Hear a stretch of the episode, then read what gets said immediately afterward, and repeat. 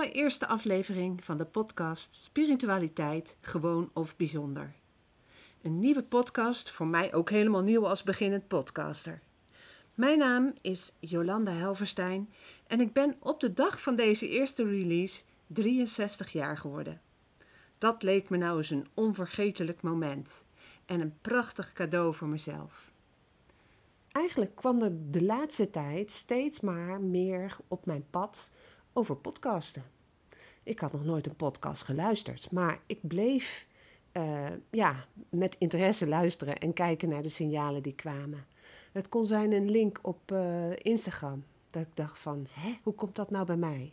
Even luisteren, ik was nieuwsgierig. Daarna kwam er een, uh, een verhaal tot me van, van iemand dat ik dacht van, wow, dit verhaal, dat zou doorverteld moeten worden. Hoe? Podcast. Maar hoe doe ik dat dan? Ik ben toch helemaal niet technisch? Ik ben toch helemaal niet klaar om dat soort dingen te gaan doen? Dan moet ik veel te veel hulp gaan vragen.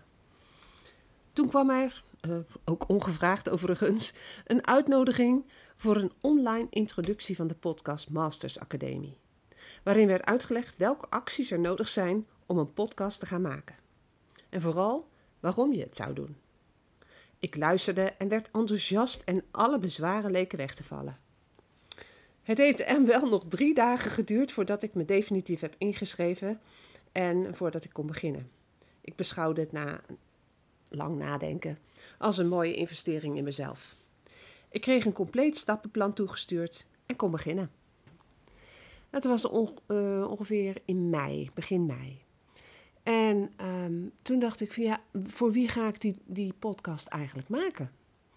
Uh, wie wordt mijn doelgroep? En vanuit mijn werk als uh, docent op de opleiding voor uh, mode in Tilburg was ik natuurlijk heel erg gewend om te bedenken van ja, wie is mijn doelgroep?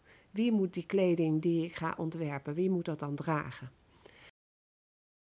Vandaar dat ik ook, nu ik de doelgroep uh, heb bepaald uiteindelijk, voorafgaand daaraan, heb ik natuurlijk heel erg zitten denken, ja, wie dan? Eerst dacht ik van nou, iedereen die het leuk vindt. Iedereen die op een andere manier wil kijken en die uh, bewust wil gaan leven. Die mag uh, mijn podcast gaan luisteren. Ja, iedereen mag natuurlijk luisteren, is eigen keus. Maar daarvoor zou ik hem willen maken.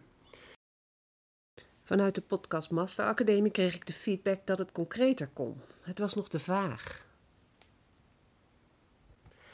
Dus toen dacht ik, ja, vanuit mijn werk werk ik natuurlijk met, met de doelgroep jongeren. En er komt gewoon heel veel bij mij terug vanuit de jongeren. En als ik mijn loopbaan in ogenschouw neem, ben ik eigenlijk altijd gericht op het ondersteunen en begeleiden van jonge mensen in hun ontwikkeling. Vanaf kind tot volwassene, uh, alle struggles met puberteit, met ja, uh, je losmaken van je ouders, zelfstandig worden, eigen kracht enzovoort. En toen dacht ik, ja, dat wordt hem. Ik ga het doen met uh, jongeren.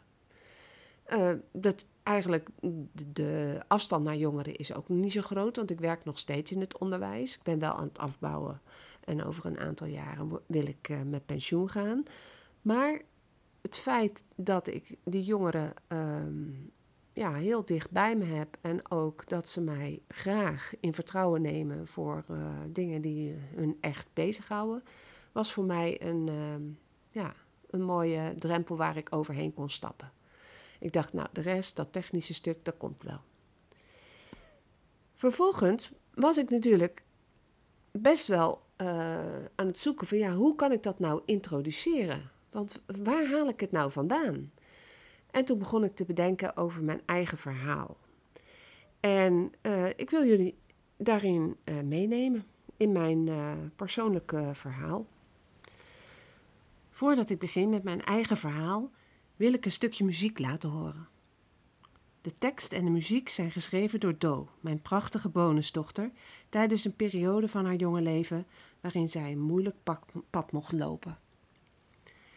Gelukkig was muziek haar uitlaatklep en was dit een van de liedjes waar zij haar complete gevoel in kwijt kon. De opname van de muziek is de verdienste van mijn zoon Justin. Samen hebben zij namelijk met weinig middelen deze opname verzorgd, die mij tot op de dag van vandaag en nog steeds kippenvel bezorgd.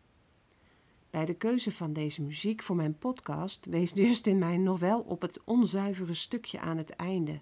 Maar juist dat bezorgt mij elke keer weer het kippenvelmomentje. Dus de sfeer van dit liedje is wat mij betreft zo geschikt voor mijn podcast dat het elke keer weer zal terugkomen als herkenningstune. En je droomde nog in een wolkenlaag van dromen. Daarboven in je hoofd kun je alles wat je wil nu zien zoals je hoopt. Knisperende bladeren, zwevend op de lucht. En de vliegensvrije vogels zijn nooit meer op de vlucht. En je droomde nog. Luchtkastelen bouwen met grachten daaromheen. En daarbij ook bruggen maken, want je wilt dus niet alleen. En zo kleurde je een wereld met tinten, zelf bedacht, zodat jij zelf kon schetsen wat je daar buiten had verwacht. En ik droomde met je mee, want als de storm bij je komt en door zal ik mijn best wensen dat het je droom verlaat, verlaat.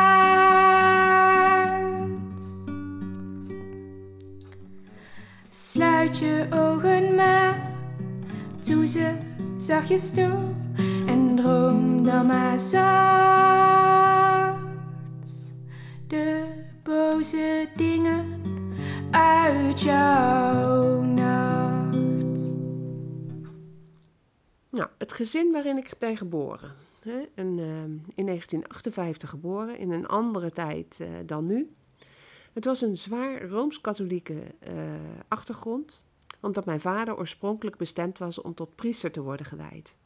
Hij had het leven met de dogma's van het katholieke geloof had hij omarmd. Hij kon niet anders, want hij als oudste zoon van een eh, groot eh, katholiek gezin was eh, afgevaardigde om priester te worden. En hij had vanaf zijn twaalfde tot zijn 27ste op het seminarie doorgebracht. Een, een lange tijd, waardoor je ja, definitief veranderd bent. Nou, toen ontmoette hij mijn moeder. En eh, mijn moeder die had van jongs af aan geleerd om zorgzaam te zijn voor het gezin waar ze zelf in was geboren, omdat haar vader op jonge leeftijd overleed. En zij was de oudste dochter. En haar moeder kon het verlies niet echt hanteren, dus eh, mijn moeder ging zorgen voor het gezin. Ze cijferde zichzelf weg en was er voor anderen. Ze is uiteindelijk wel kleuterleidster geworden, hè? ook zorgen voor kindjes. En ehm, heeft dat aan de rest van haar leven heeft ze dat eh, ja, gedaan. En ehm, het zorgen voor en het, het eh, katholieke geloof waren dus twee belangrijke pijlers in mijn opvoeding. Nou, hoe heb ik mijn eigen kindertijd ervaren? Ik nam als kind de wereld waar in kleuren en licht. Ja, dat klinkt een beetje zweverig, maar ik dacht als kind dat iedereen dat deed. Maar ik kwam er wel achter dat dat, dat, niet zo was. Ik vertelde tegen mama en papa wat ik zag en maakte tekeningen. Bijvoorbeeld allemaal mensen, groot, klein, met gekleurde vlekken eromheen. Het was altijd een en al kleur en ze vroegen steeds wie dat allemaal waren. Ja, wist ik veel. Of ik tekende het bos met allemaal bomen en gekleurde stukken.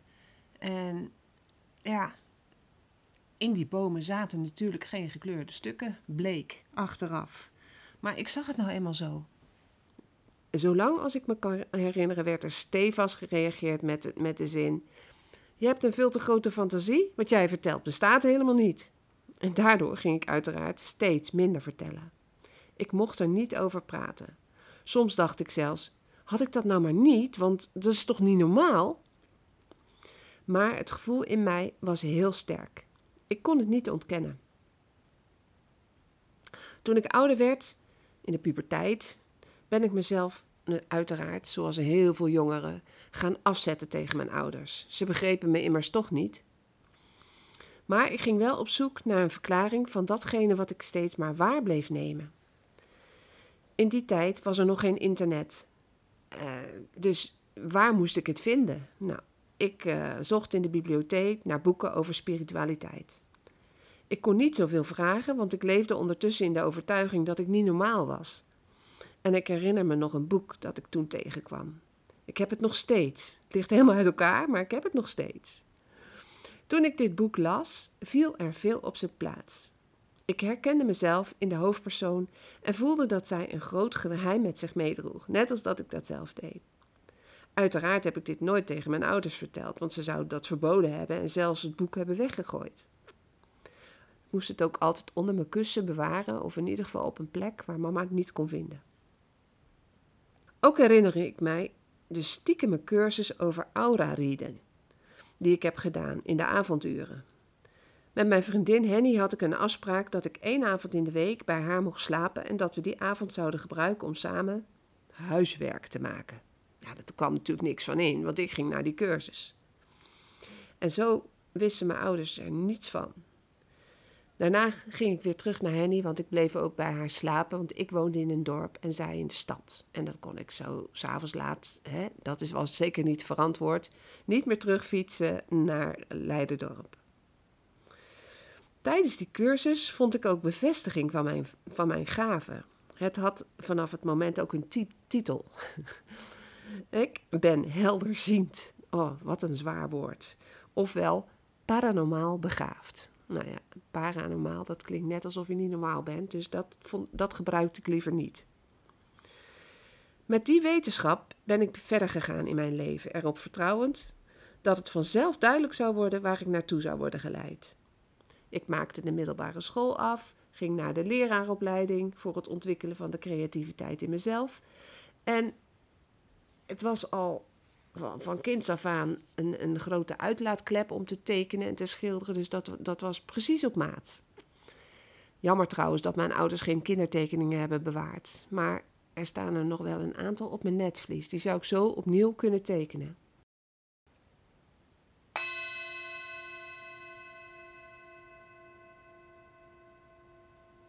Deze gong zal in mijn eh, podcast steeds het teken zijn dat er een uh, door de spreker getrokken tarotkaart zal worden besproken.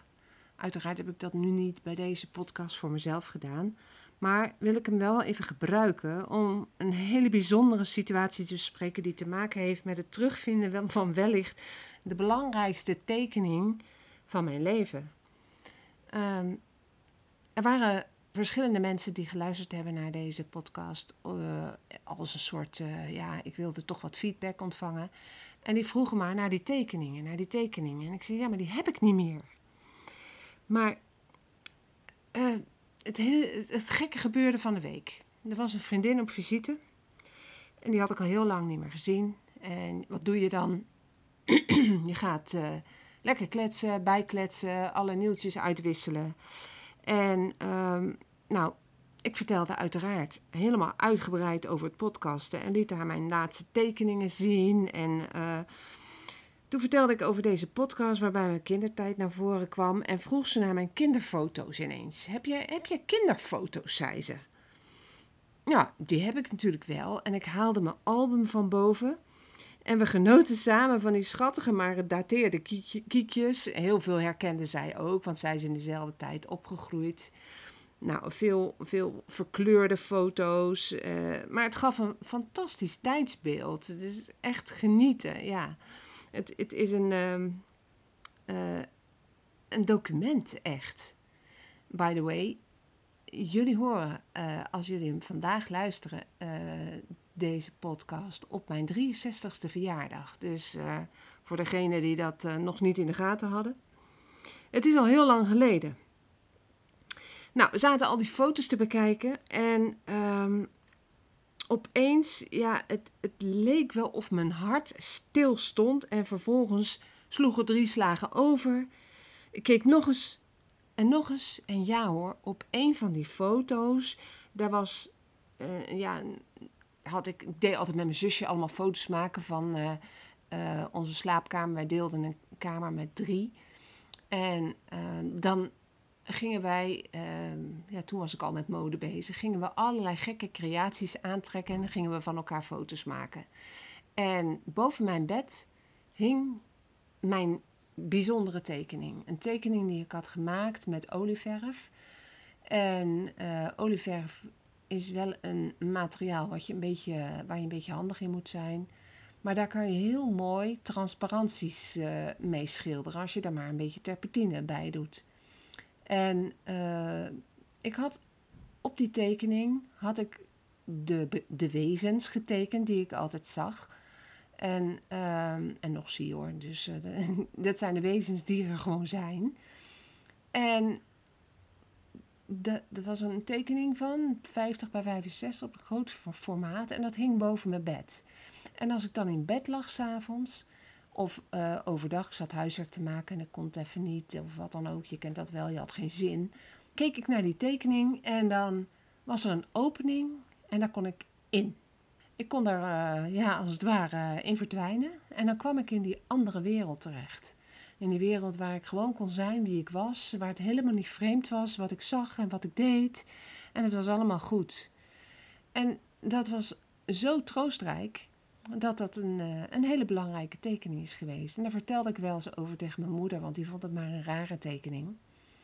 En als ik hem nu kijk uh, met de ogen van mijn moeder, dan snap ik dat ook wel, want het lijken wel allemaal uh, IT's.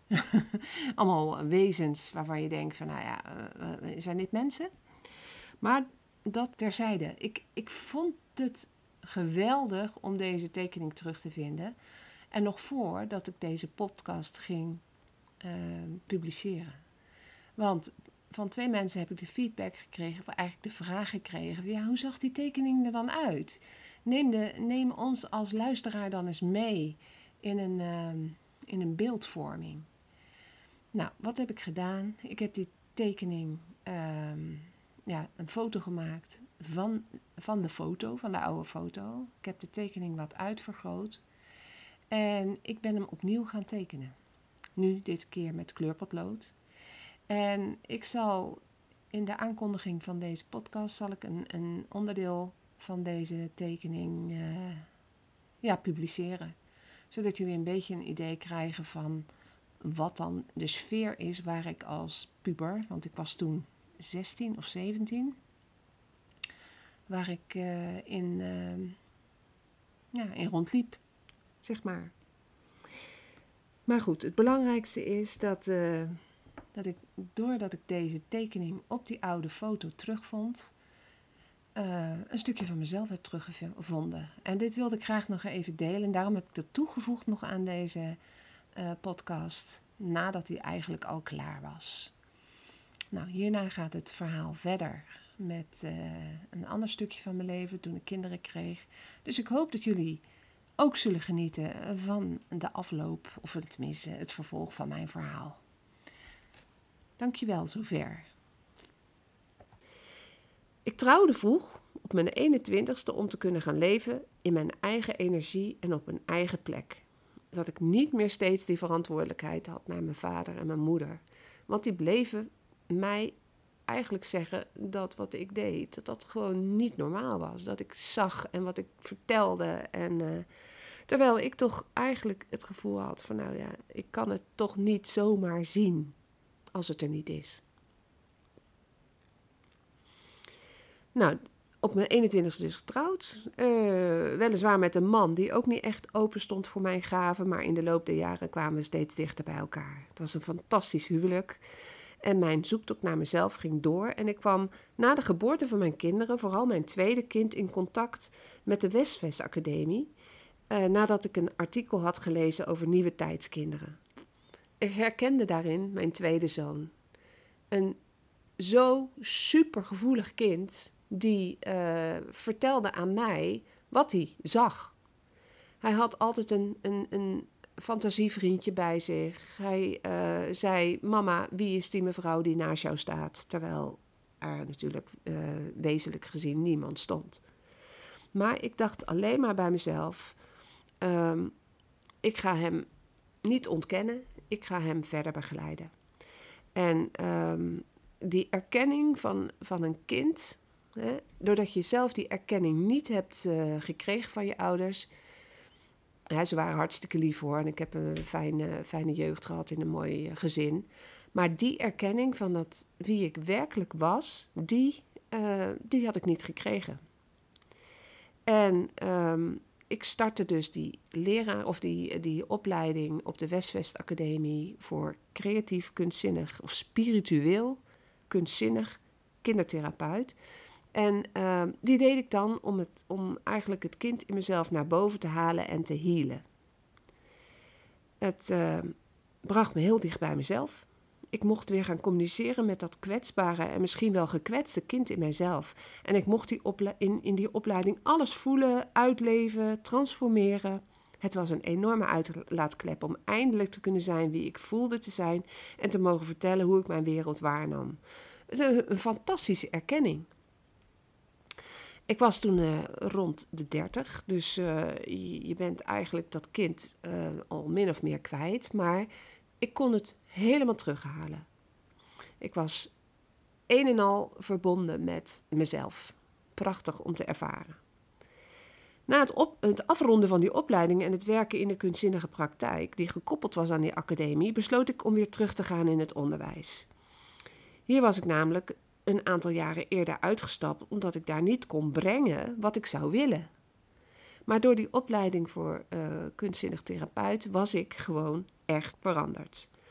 Uh, en was er in mij de drang om met jongeren te gaan werken en hen te begeleiden op een spirituele pad. Maar ja, een school is er niet om spiritualiteit te ontwikkelen, maar om een vak te leren.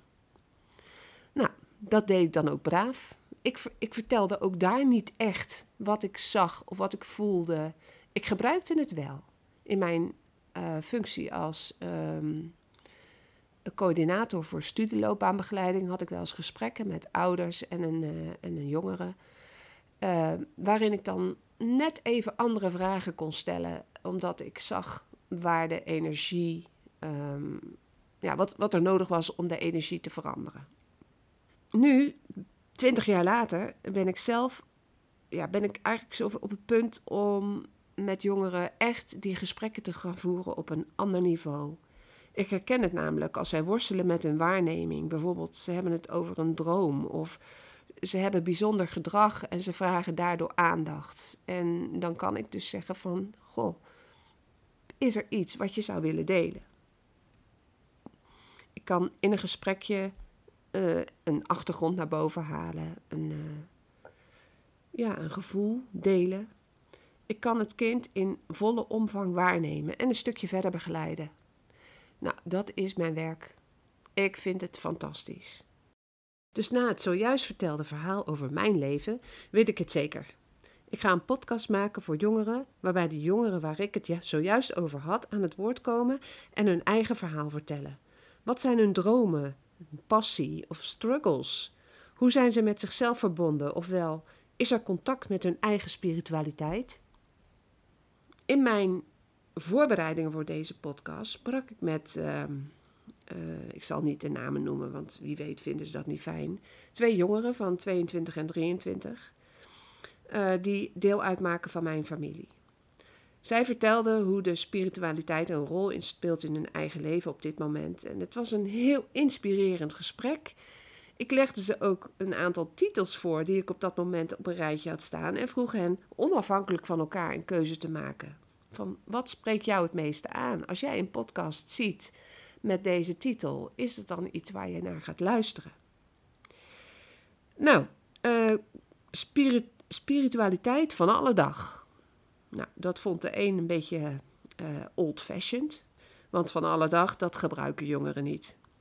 Maar spiritualiteit, dat vond hij prima. Uh, verder was de ander die zei: spiritualiteit gewoon of bijzonder. Dat vind ik eigenlijk wel iets wat, ik, ja, wat me nieuwsgierig maakt. Dus toen dacht ik: weet je wat, dan maak ik een koppeling. Dan maak ik spiritualiteit gewoon of bijzonder de titel. En vervolgens uh, ga ik het woordje tijd van spiritualiteit veranderen in het het andere woord tijd, zodat het echt in deze tijd geplaatst kan worden. En dat maakt iets wat op weg naar de toekomst is, en geeft het een andere lading. Dus daar ben ik bij uitgekomen. Nou, verder wordt er in die podcast over van alles gesproken. De spiritualiteit kan natuurlijk van alles zijn. Je kunt het hebben over uh, helderziende waarnemingen, over dromen. Maar je kunt het ook hebben over bijvoorbeeld de werking van uh, kristallen en edelstenen, omdat je daar enorm toe wordt aangetrokken. Uh, je kunt ook zeggen van nou, hoe ervaar ik de wereld om me heen? En dan denk ik even aan mijn eigen stukje. Hoe ervaar ik de wereld om me heen? Is die veilig? Is die bedreigend? Is die uh, ja, daar waar ik kan groeien? Hoe kan ik groeien in deze wereld? En wat heb ik nodig? En wat heb ik voor talenten en wat voor ambities? Dus toen kwam ik op een, uh, een aantal ja, zeg maar, punten die ik voor mezelf wilde controleren, ja, controleren als ik een uh, podcast maak. Dan moet die um, aan bepaalde dingen voldoen. Dus bijvoorbeeld uh, het begrip spiritualiteit moet niet geladen zijn of bijzonder zijn. Het is, het is gewoon heel normaal. En spiritualiteit is eigenlijk het zoeken naar wie je werkelijk bent en hoe je je verder kunt ontwikkelen en hoe je kunt groeien. Dus de onderwerpen zijn ontzettend groot. Dan wil ik dat jongeren elkaar gaan inspireren. Dus het verhaal van de ene jongere als de andere daarnaar luistert, uh, moet inspirerend zijn, waardoor die zichzelf kan herkennen en daar misschien antwoorden kan vinden op vragen of waar die zelf mee worstelt. De jongere die vertelt, moet daarnaast het gevoel krijgen dat hij helemaal serieus wordt genomen. Nou, dat heeft natuurlijk weer een linkje met mijn eigen achtergrond. Als er steeds tegen je gezegd is van het is niet waar wat je zegt en het is niet waar wat je ziet, dan uh, voel je je niet serieus genomen. Ga je jezelf helemaal afzonderen in een, uh, ja, in een eigen wereld. Nou, dat gevoel wil ik die jongeren meegeven. Dat ze, iedereen is bijzonder, dat ze bijzonder zijn, maar dat ze ook heel normaal zijn. Ook al hebben ze nog zulke bijzondere gaven. Nou, als een, uh, een volwassene denkt van nou, ik wil wel een interview afgeven, dan hou ik dat in eerste instantie een beetje tegen. Tenzij die volwassene teruggaat naar het kind in zichzelf en zijn eigen verhaal kan vertellen zoals ik dat nu met jullie heb gedeeld. Nou, tot hier. Ik denk dat uh, die 20 minuutjes uh, voldoende zijn om mij een beetje te leren kennen. Ik uh, hoop dat jullie in de komende uh, weken ook de volgende podcasts gaan luisteren met de inspirerende verhalen van de jongeren. Dankjewel in ieder geval voor het luisteren.